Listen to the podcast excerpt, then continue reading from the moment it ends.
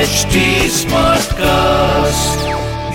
आप सुन रहे हैं एच डी स्मार्ट कास्ट और ये है फीवर एफ प्रोडक्शन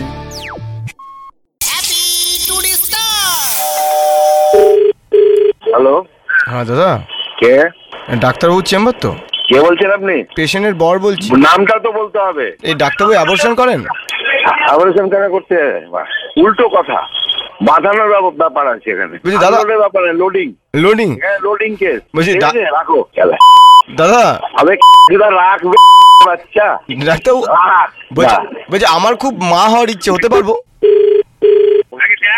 আর Hello? দেখে লিখি। মা বলছি হ্যালো দাদা আমি আমি কি মা হতে পারবো কোনোদিন করে আরে দাও।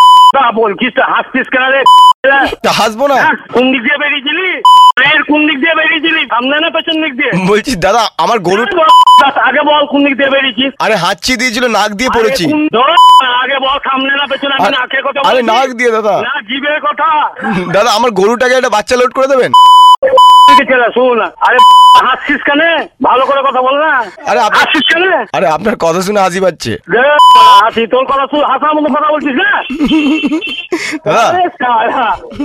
দা- তো দাদা বল। দাদা আপনার গালাগালি শুনে কাতুকুতু লাগছে তোর বউ আছে পাশে দাদা আপনার বাচ্চা হয়েছে বরং তোর বউকে দে কথা বলি একটু হ্যাঁ কথা বলুন কথা বলুন হ্যাঁ বউকে দে हेलो হ্যাঁ हाय स्वीटहार्ट হ্যাঁ हाय ब्यूटी हेलो আরে জোরে বল না রে ছেলে हेलो स्वीट শুনছিস না हेलो स्वीटी হ্যাঁ মনে মা यू आर माय गुजू गुजू হ্যাঁ তুমি আমার यू आर माय मुनु मुनु তুমি আমার দুধু।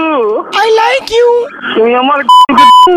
এই আমি তোমার বাচ্চার মা হতে চাই তা কিরকম আছে উফ অ্যামেজিং হ্যাঁ বলছি সং না ধনু নো এটা ধনু ফানুস ফানুস আহ, তোমার গালটা টিপে দেবো কিন্তু তোর খুব মজা তোমার টাক চেটে দেবো তুই যদি থাকছিস তুই তো অনেক দূরে আছিস মনে হচ্ছে হ্যালো বলো ওরম ভাবে কথা বলছো কেন তুমি মা বলো না আমার মন আনচান আনচান করছে ও,